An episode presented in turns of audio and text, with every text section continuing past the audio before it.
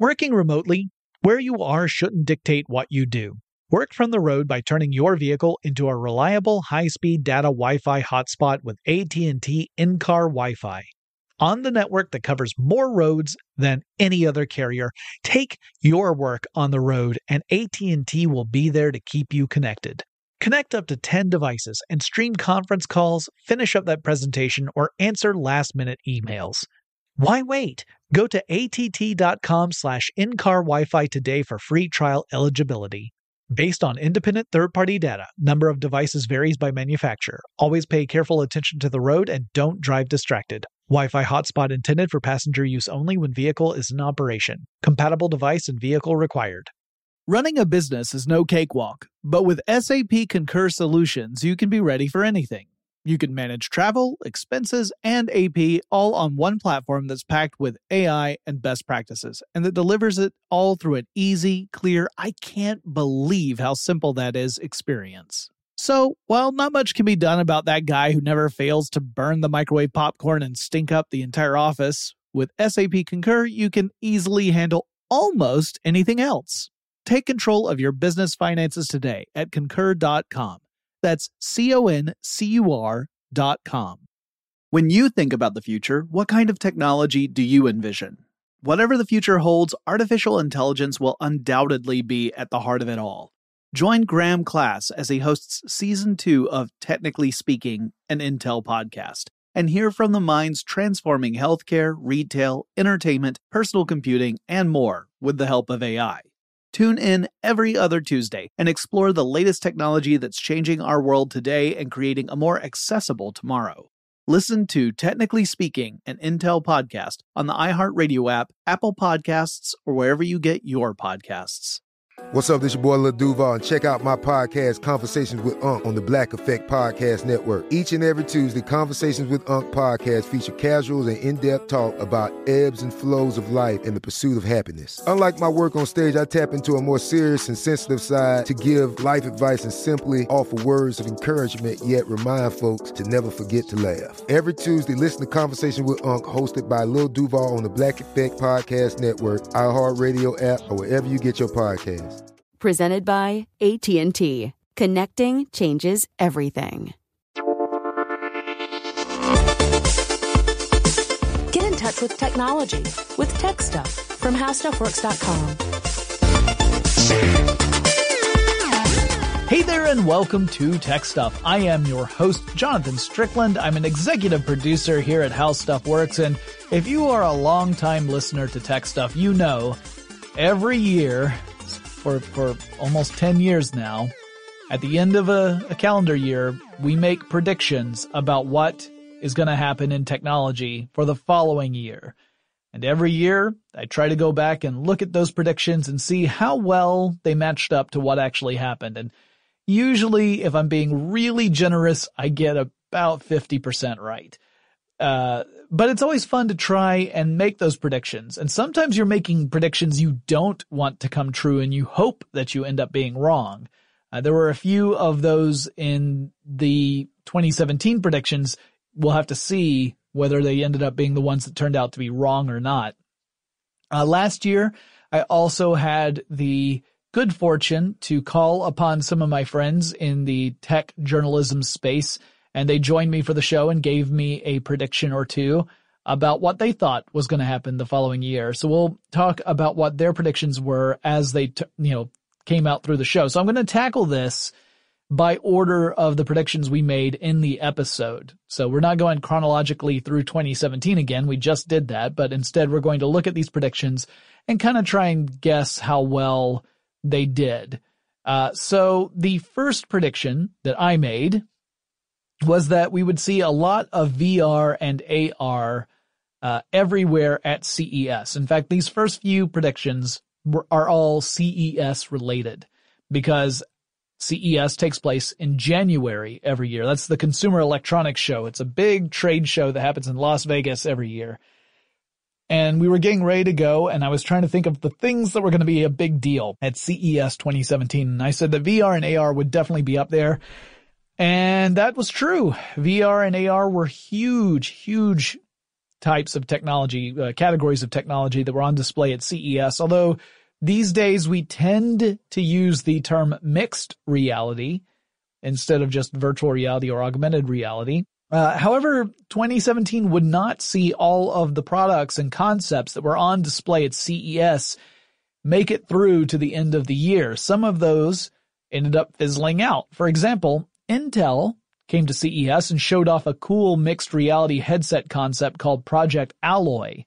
Though the implementation needed some refinement, it was pretty big and clunky. It didn't create a smooth experience that people were hoping for either because it was using uh, a different methodology for head tracking, uh, external head tracking.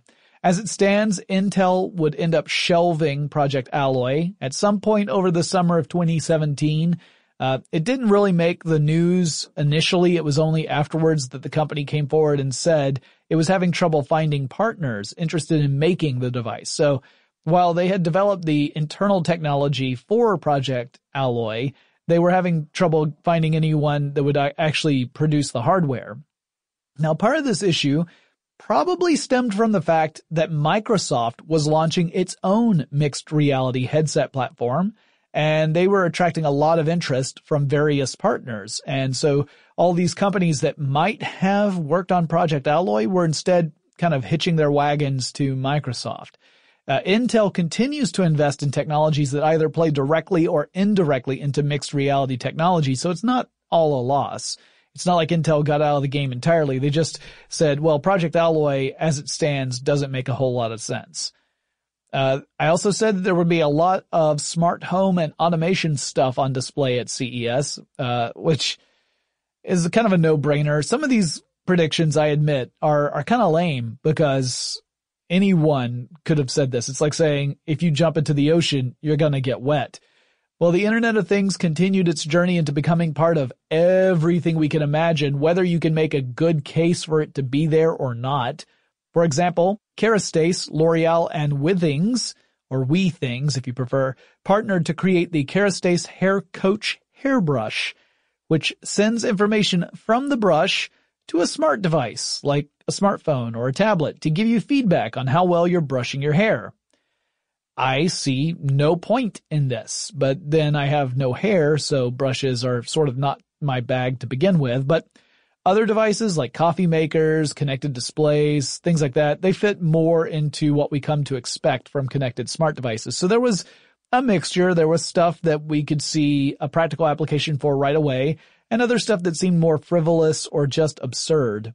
I also said that there would be a lot more driverless car technology on display at the 2017 CES show, and that was for sure the case. Everyone seemed to have connected cars or autonomous cars or both. Chrysler showed off an electric minivan with autonomous capabilities called The Portal. Faraday Future, the automotive startup company that we talked about back in 2016, and still seems weird to say automotive startup company, although you could argue Tesla did the same thing. They showed off their FF91 concept, and this one was a slightly less futuristic looking vehicle than their sports car concept they showed off the year earlier. Uh, still pretty sleek and, and sexy, just more in a utilitarian approach than sports car. The FF91 is supposed to be able to park itself, so it's semi-autonomous.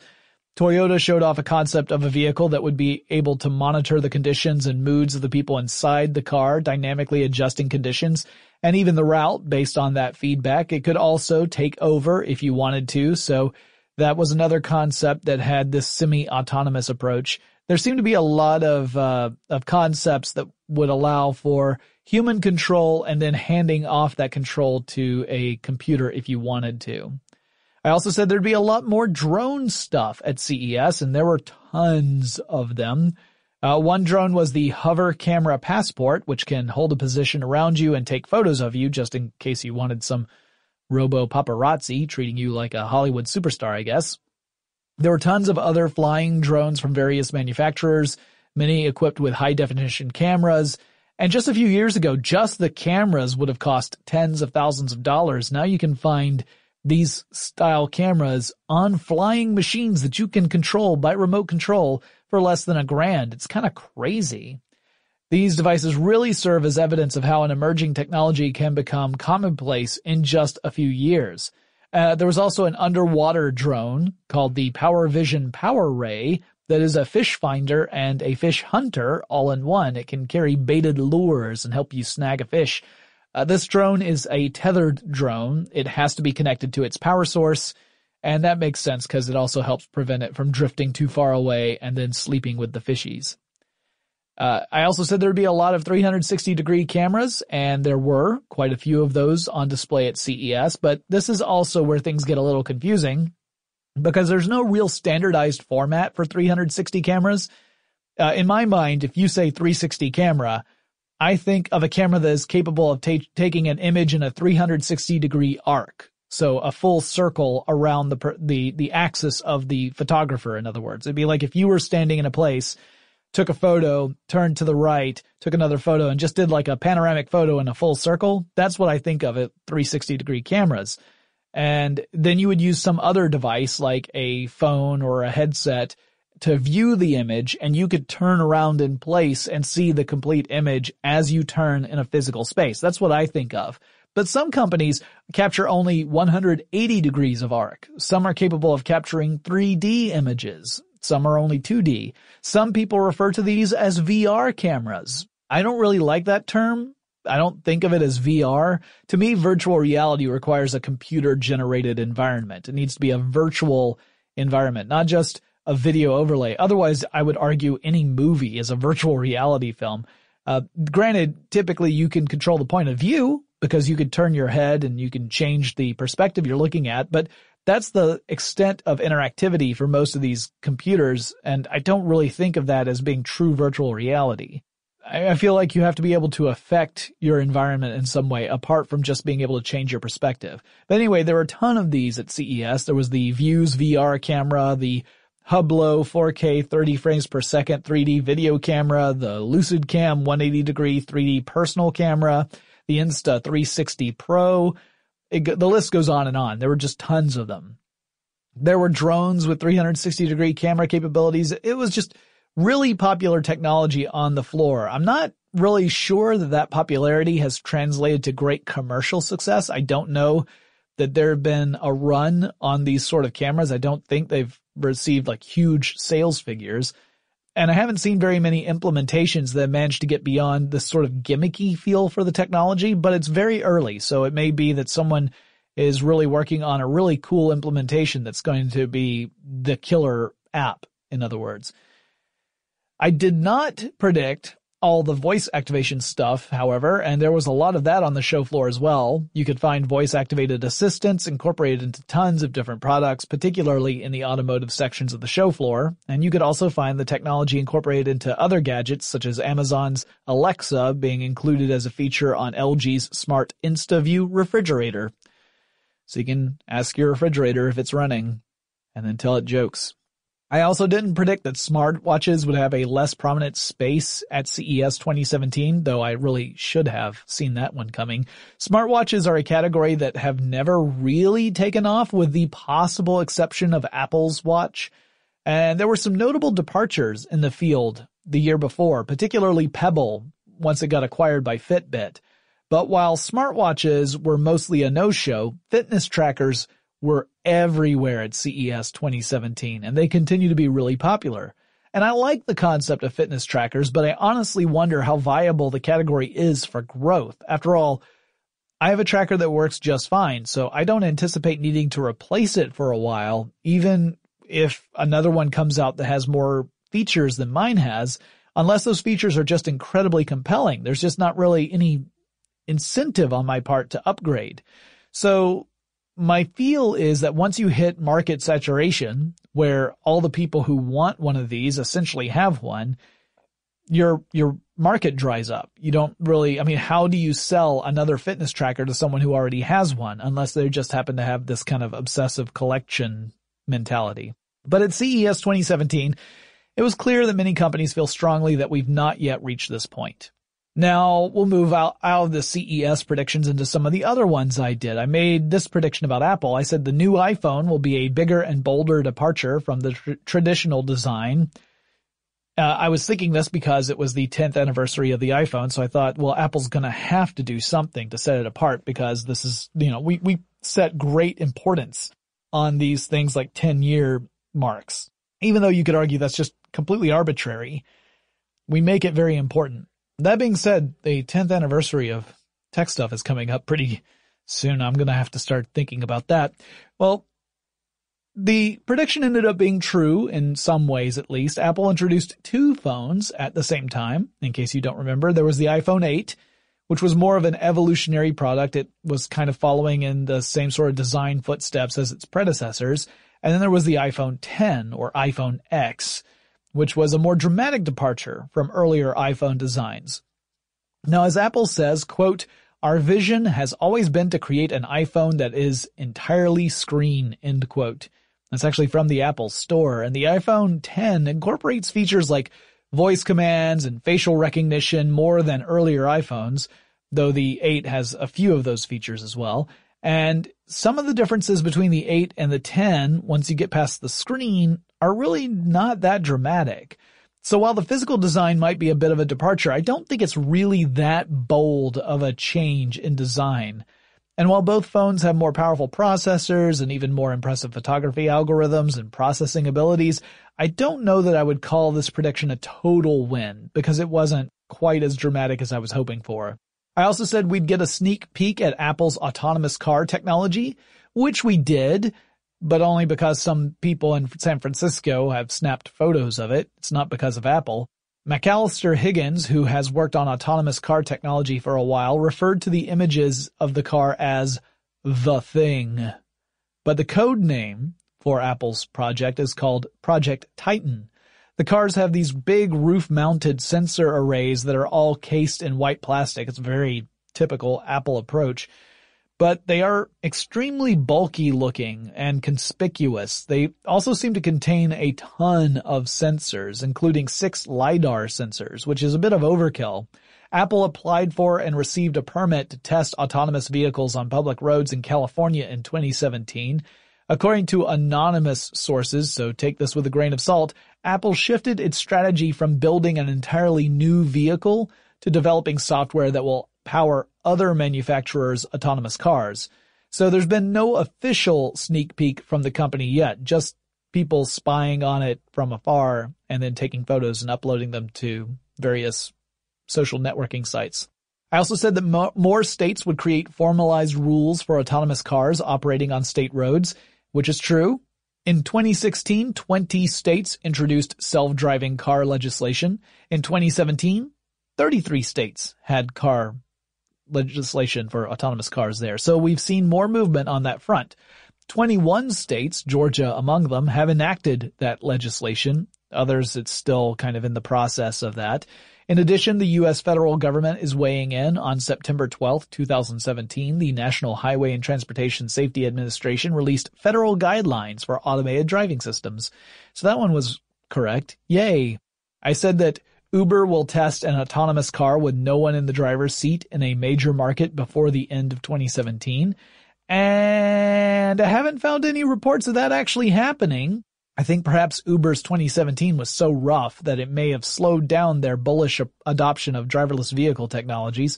The company is still enthusiastically pursuing this technology, but perhaps with a bit less gusto than they were at the end of 2016 before all of their legal troubles began. Part of that may be due to a crash that happened in Arizona that put the brakes literally on their self-driving tests in Phoenix, San Francisco, and Pittsburgh. Police later determined the crash was not the Uber vehicle's fault, it was the fault of the other driver, and Pittsburgh residents have since become less enchanted with Uber over time as the company has seemingly failed to follow through on many of the promises it made when the original negotiations were taking place to use Pittsburgh as a test city. There were all these different promises Uber was making that it seems to not have uh, made good on. For example, there were reports that Uber was beginning to charge money for driverless car trips when initially the agreement was that all these test drives would be provided free of charge to passengers. So I have to call this one a miss because as far as I could tell, there was no case where there was no one in the driver's seat. Uh, there was always an operator standing by from all the reports I could find. Uh, keeping in mind that I'm recording this December 15th, 2017, so I still have a few days for that one to come true. Maybe. I said that Hyperloop tests would prove to be sound from an engineering perspective, but would find the real challenge to be in the economics of laying out a Hyperloop, and this one I think I nailed pretty well. There were several tests of Hyperloop-like technology in 2017. Most of them used maglev methodologies, magnetic levitation, to provide for transportation pods to float above tracks. This is different from the original design Elon Musk had in mind, which was to use what he called air skis, in which the transportation pods would expel air downward against the track, and that would create lift, kind of like an uh, an air hockey table turned upside down and juiced up a whole bunch.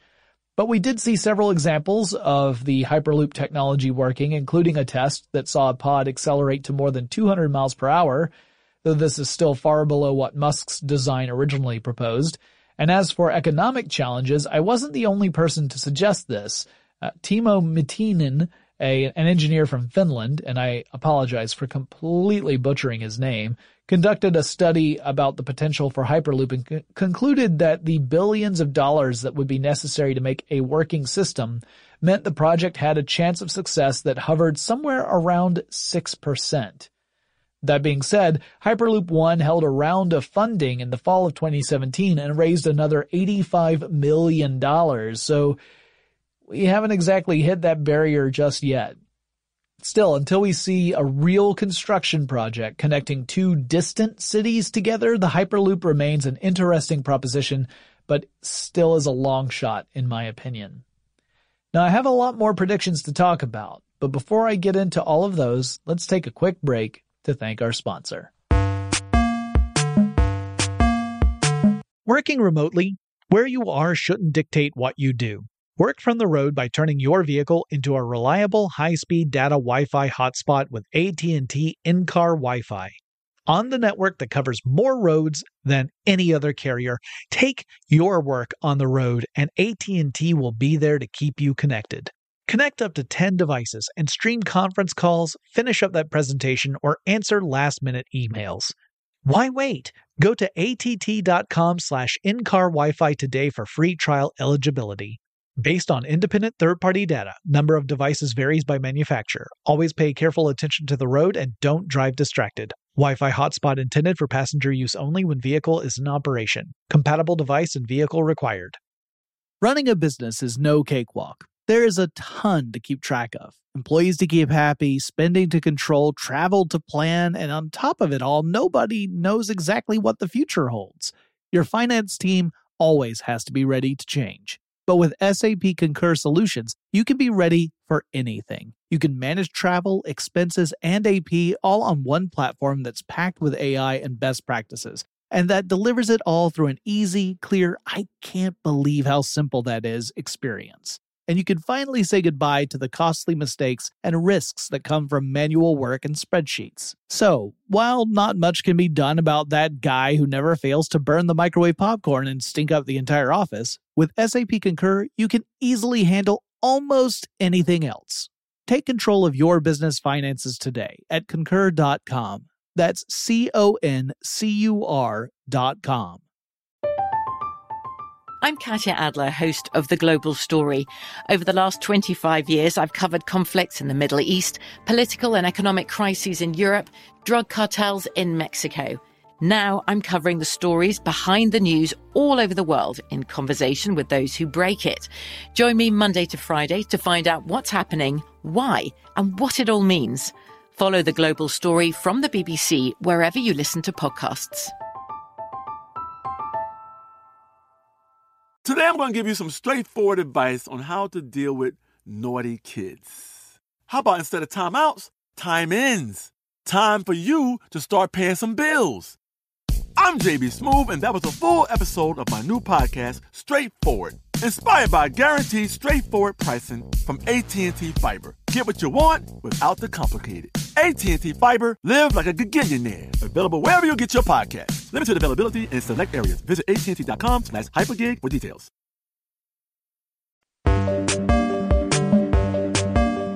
So in that predictions episode in 2017, my friend Iyaz Akhtar, a, uh, a guy who works for CNET, came on and he made a, an, a prediction. He said that Alphabet will get into wireless internet service in a big way in 2017.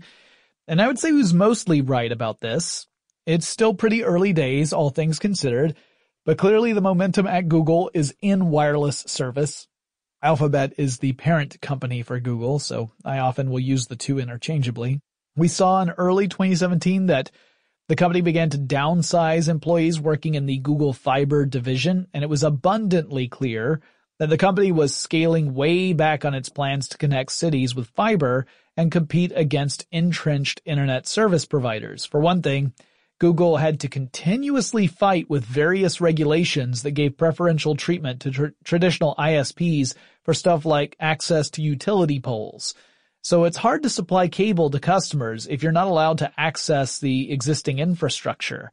And while Project Fi remains a phone plan alternative that you can use if you so wish, Google's push is much, much bigger than that. Ars Technica reported in February 2017 that the then new wireless division in Google Fiber called WebPass had put out a call for a new general manager to head up the division. WebPass was a gigabit wireless company that Google acquired in October 2016. By June 2017, Google had expanded WebPass into its seventh market by opening up for business in Seattle, Washington. Google Fiber, the wired version, continued to operate in the cities where it had already been deployed. And in San Antonio, Google even dropped the price of its gigabit wired service to $55 a month, which was down from $70 a month in all other markets. Now, back to one of my predictions, I said that 2017 was going to be a make or break year for VR. And I said there'd probably be more VR experiences in amusement parks and arcade style businesses rather than at the home. For right now, that seems to more or less be true, though it's not necessarily going to be the case moving forward. Hardware manufacturers are trying to bring costs down to make the tech more attractive to a larger user base. HTC cut $200 off its VR kit, and there are a lot more developers creating virtual experiences for that hardware to leverage. This includes some big name ports over into the VR experience, such as Skyrim. Complicating my judgment of this prediction is that neither HTC nor Oculus release sales figures, so it's hard to judge how well they're doing, though by August 2017, most analysts felt that neither brand had sold as many as 500,000 units. Sony fared better in 2016, claiming the company sold 915,000 units of the PlayStation VR, but that number hadn't increased by much over the following several months. According to TechCrunch, Sony's total units sold had topped at 1 million in June 2017. So, think of it this way. The hardware debuts in 2016 and sells 915,000 units. But then, over the next half year, fewer than 100,000 more units move off store shelves. That is not a good story. Gartner, however, estimates that VR has made it through the hype cycle for emerging technologies.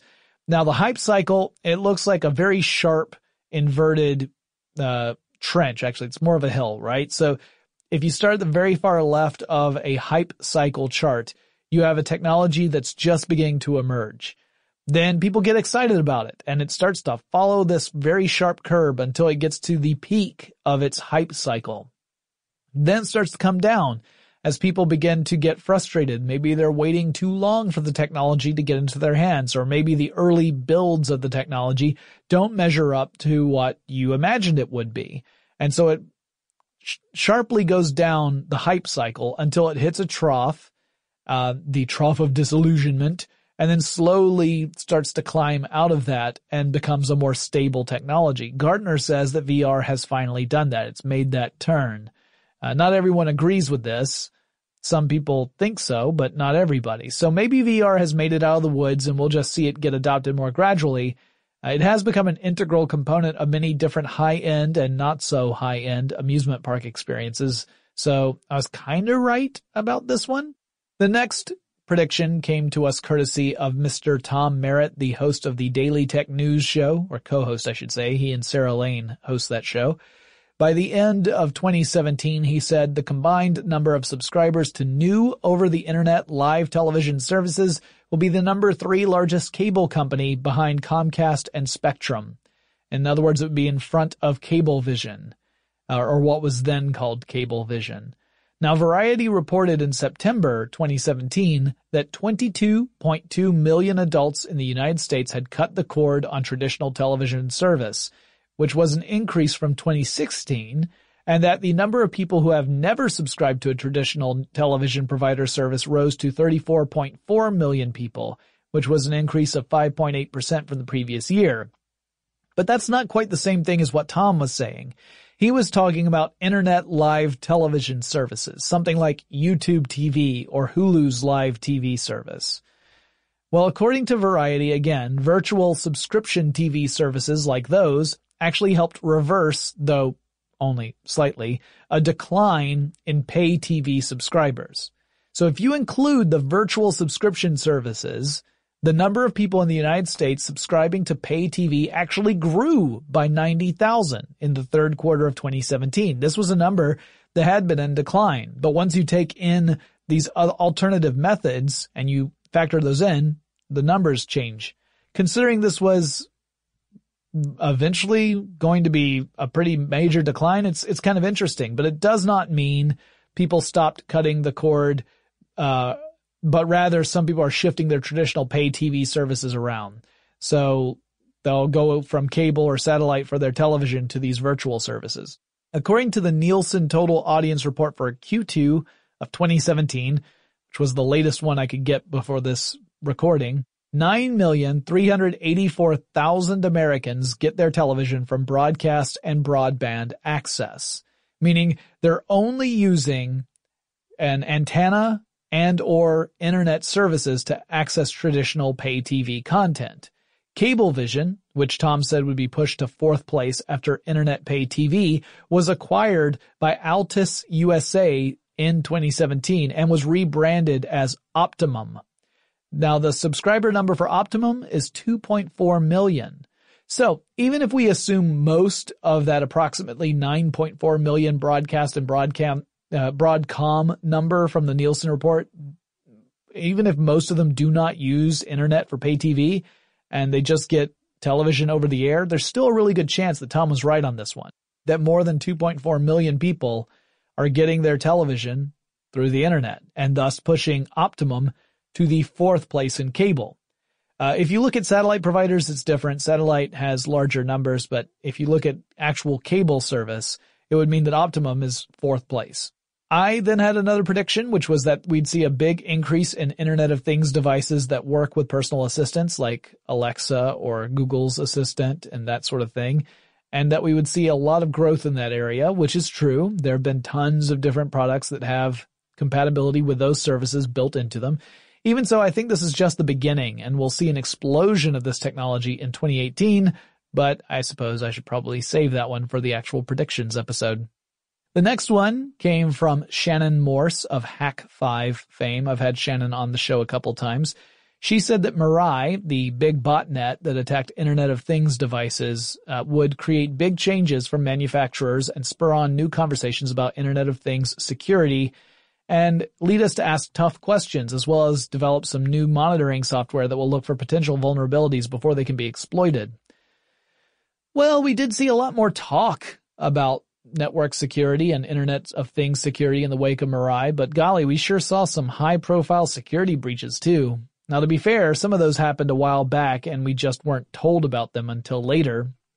But while security remains an ongoing conversation, we still see reports of vulnerabilities either going unchecked or pur- purposefully unreported.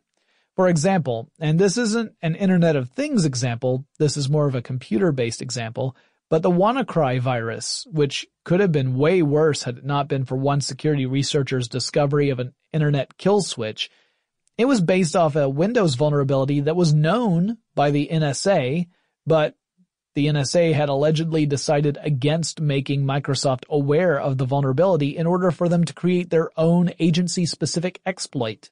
A second virus targeting the exact same vulnerability called Petya caused problems mostly in the Ukraine later in 2017. Then there were the data breaches at Equifax, which affected more than 100 million people. And then there were the ones that hit Uber. I don't think we'll ever go a year without some sort of data breach or system uh, uh, hijacking. Tech security is just, it's tricky. You've got a lot of systems that change with various updates. Sometimes that creates unintentional consequences such as vulnerabilities and you still have human beings in the picture and, and we are manipulatable goofuses at times. I think Shannon is right that we saw more conversations about security. I'm not sure that they did much good. I don't know that the Internet of Things devices of today, the general ones, are that much more secure than the ones we were talking about a year ago. But then again, there's no way to really know about all the attacks that didn't happen because people took the right action or companies put in the right systems. We don't know about the ones that failed because there's nothing newsworthy about that. We only know about the ones that succeeded. So maybe she is right and it's quite possible she is, but it's hard to say. Back to some of my amazingly astute predictions, such as Moore's Law would become less of a factor, and now it would be more about optimization rather than pushing hardware capabilities.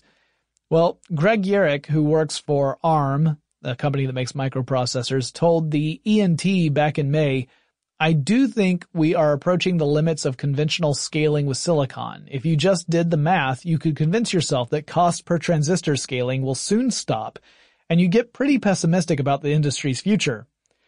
Uh, this actually helps illustrate that Moore's law is more about economics than anything else.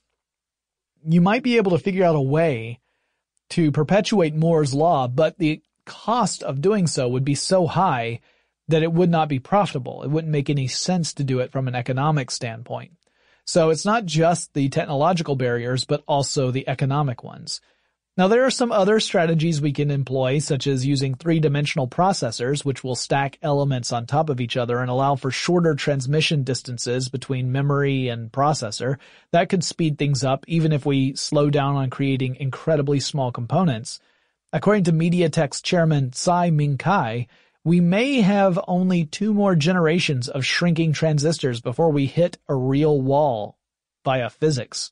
And making smaller components is expensive, so there's the question on whether you can make a return on the investment to build transistors that are that small. We've seen a lot more movement in optimizing software so it runs more efficiently on the hardware we've created, but I think we're still holding on to this dream of Moore's Law for a little while longer. I also said that more companies will move services to the cloud rather than having everything on local devices which was kind of a no-brainer. According to all the articles I could find, that's the case, and it looks like it's still the beginning of a bigger trend to offload stuff like computing and data storage tasks to other platforms.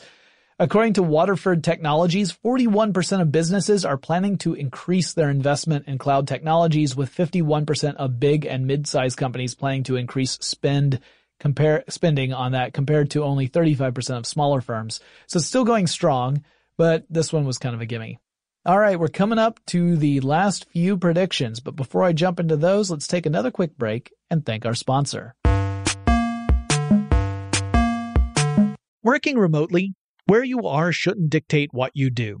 Work from the road by turning your vehicle into a reliable high-speed data Wi-Fi hotspot with AT&T in-car Wi-Fi on the network that covers more roads than any other carrier. Take your work on the road and AT&T will be there to keep you connected. Connect up to 10 devices and stream conference calls, finish up that presentation, or answer last-minute emails. Why wait? Go to att.com slash in-car Wi-Fi today for free trial eligibility. Based on independent third-party data, number of devices varies by manufacturer. Always pay careful attention to the road and don't drive distracted. Wi-Fi hotspot intended for passenger use only when vehicle is in operation. Compatible device and vehicle required. Running a business is no cakewalk. There is a ton to keep track of. Employees to keep happy, spending to control, travel to plan, and on top of it all, nobody knows exactly what the future holds. Your finance team always has to be ready to change. But with SAP Concur Solutions, you can be ready for anything. You can manage travel, expenses, and AP all on one platform that's packed with AI and best practices. And that delivers it all through an easy, clear, I can't believe how simple that is experience. and you can finally say goodbye to the costly mistakes and risks that come from manual work and spreadsheets. So, while not much can be done about that guy who never fails to burn the microwave popcorn and stink up the entire office, with SAP Concur, you can easily handle almost anything else. Take control of your business finances today at concur.com. That's C O N C U R.com. I'm Katya Adler, host of The Global Story. Over the last 25 years, I've covered conflicts in the Middle East, political and economic crises in Europe, drug cartels in Mexico. Now I'm covering the stories behind the news all over the world in conversation with those who break it. Join me Monday to Friday to find out what's happening, why, and what it all means.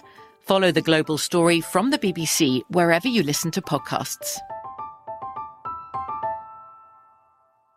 Today, I'm going to give you some straightforward advice on how to deal with naughty kids. How about instead of timeouts, time ins? Time for you to start paying some bills. I'm JB Smoove, and that was a full episode of my new podcast, Straightforward, inspired by guaranteed straightforward pricing from AT&T Fiber. Get what you want without the complicated. AT&T Fiber, live like a gigillionaire. Available wherever you get your podcast. Limited availability in select areas. Visit AT&T.com slash hypergig for details. Our next uh, prediction comes from Jason Howell, is a host over at TWiT. And Jason Howell says pushback on social media and oversharing online would happen in 2017. You'd start to see people back away from social networks in general. And keep in mind, he made this prediction uh, at, in the wake of the 2016 election, which had stirred up an awful lot of ugliness on all sides about fake news, about trolling, about abuse. And there were a lot of people who were kind of getting sick of social networks at the time. But it seems like this hasn't quite shaken out the way Jason originally imagined. According to a few reports over the summer, there was a slight dip in Facebook's active users during the summer months, but according to most analysts, that's pretty typical for that time of year. It just kind of happens. There were no indications of an actual decline in active users on a year over year basis. Twitter also saw a growth in 2017, though not at the rates that they want. According to The Balance, Twitter added about 9 million new users from 2016 to the second quarter of 2017. Uh, there have been a lot of criticisms directed at social media in general and Facebook and Twitter in particular. Uh, again, in those areas of harassment and spreading false information. But it hasn't quite convinced people to abandon the format entirely. My next prediction was that Twitter would have a very rough 2017 unless someone would acquire it. It could be in danger of going away, which is probably a little more doom and gloom than it merited, but I wanted to make a big prediction. There was this ongoing problem with harassment on Twitter, which is really only grown worse depending upon who you ask, whom you ask. It's, it's pretty, pretty ugly. Twitter is still around though. It's not teetering yet, but there have been some developments that show cause for concern. Jessica Verrilli, who had been with the company for nine years, essentially the entire history of Twitter, left the company in t- December 2017. Uh, was the head of corporate development at, uh, over at Twitter and the lead in the company uh, acquisition efforts that it had throughout the years. But Twitter didn't make a move to acquire any other companies in 2017 at all. Business Insider reported that Twitter's ad business is quote, demand constrained, end quote, which is business speak for advertisers aren't going to pay us more to do stuff. The Business Insider article identified two areas of opportunity for Twitter. One was to create a better return on investment measurement for businesses so that they can see how their marketing dollars are paying off when they use Twitter. The other was to create better technology for smaller advertisers that can't depend upon big departments that larger companies have. The article also stated that users are leaving Twitter, though that contradicts the other report I saw earlier. Then again, a net gain in Twitter users could just mean that more people around the world are getting access to the basic technology like smartphones that allow you to get access to Twitter. The Motley Fool has a cautiously optimistic outlook for Twitter, but acknowledges the company still has a tough road ahead. It remains unprofitable and the growth in users has slowed significantly. I said also that there would be new attempts to curtail fake news online, and we've seen efforts from Google, Twitter, and Facebook to combat the fake news issue. These haven't been uniformly successful. In fact, in recent events, there have been reports of fake news articles giving misleading information on these platforms and even rising to prominence through their algorithms. This will likely be a continuing issue in 2018, but it's definitely true that major companies are working hard to push back against the flood of misinformation out there. Whether it will be enough remains to be seen. I also said that there'd be more automation in 2017 and there would also as a result be more advocates for a universal basic income concept because we would see automation take over some jobs that traditionally would be held by people. The story about automation and its effect on the job market continued throughout 2017. McKinsey Global Institute issued a report that predicts that by 2030, automation could eliminate as many as 73 million jobs in the United States alone. But the report also states that the economic growth that happens will create more than enough new jobs to accommodate existing workers as well as new ones. So the report did acknowledge that the nature of the work would change quite a bit. This poses an enormous challenge because how do you port somebody over from one job to another? It's not like the same basic skill set can be applied to any type of job. Forrester Research predicts that in 2018, AI automation will eliminate 9% of U.S. jobs. These jobs largely being in the white collar sector. That's a sector that has relatively been safe from automation until fairly recently.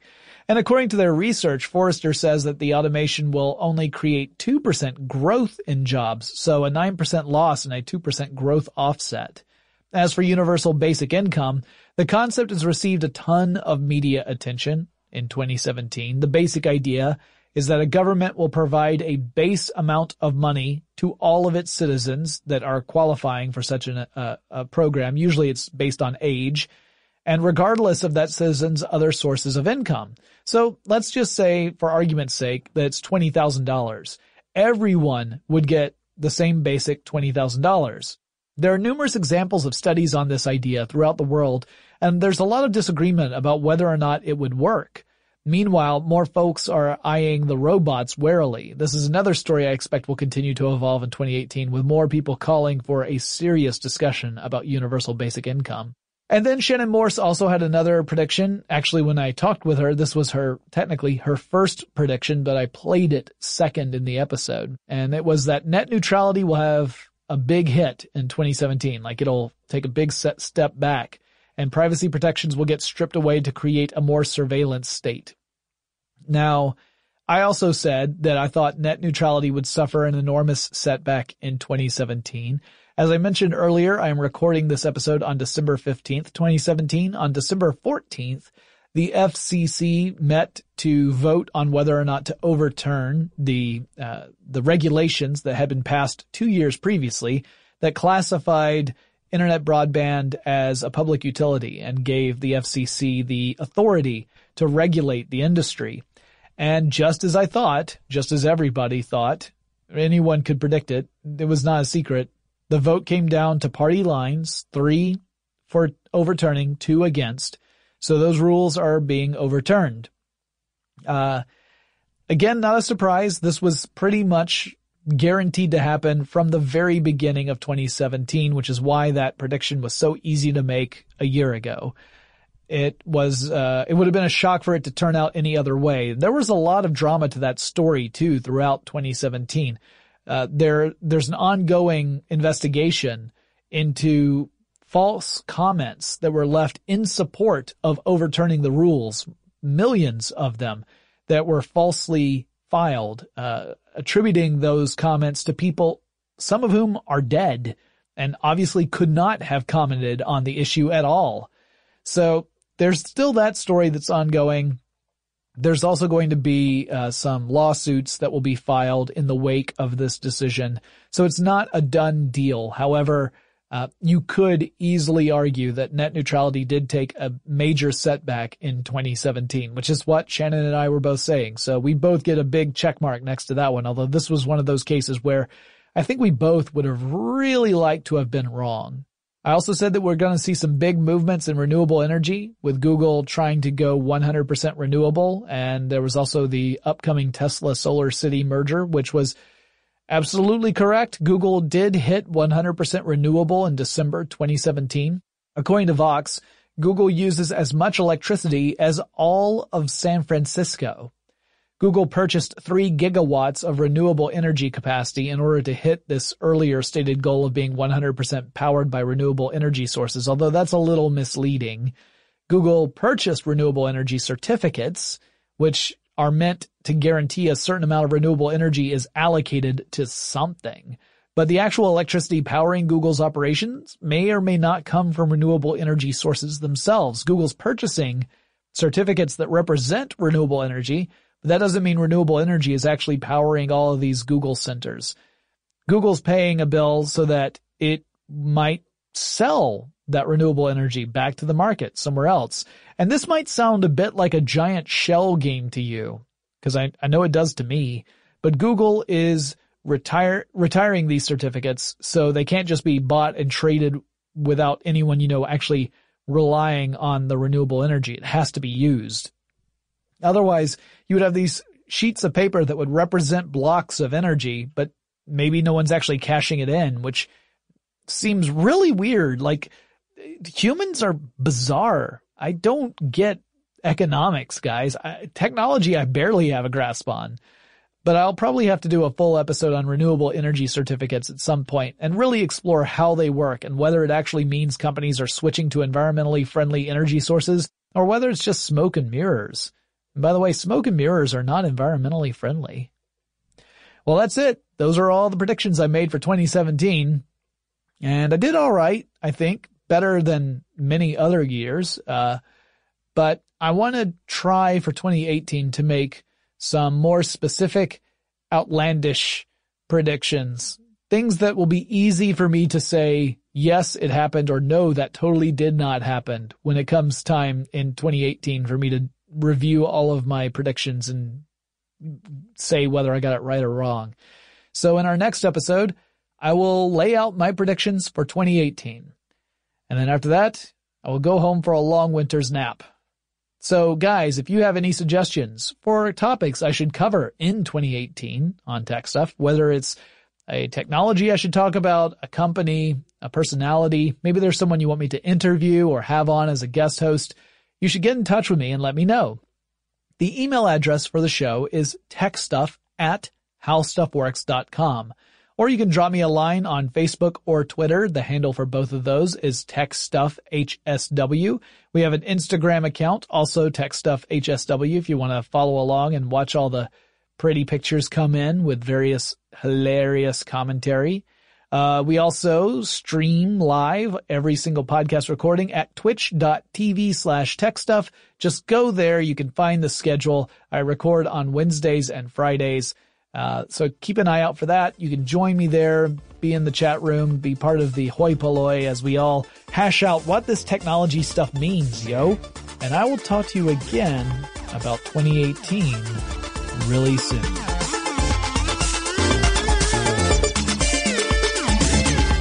For more on this and thousands of other topics, visit howstuffworks.com.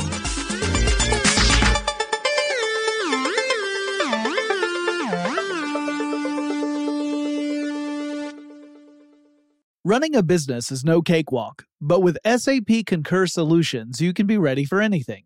You can manage travel, expenses, and AP all on one platform that's packed with AI and best practices, and that delivers it all through an easy, clear, I can't believe how simple that is experience. So, while not much can be done about that guy who never fails to burn the microwave popcorn and stink up the entire office, with SAP Concur, you can easily handle almost anything else.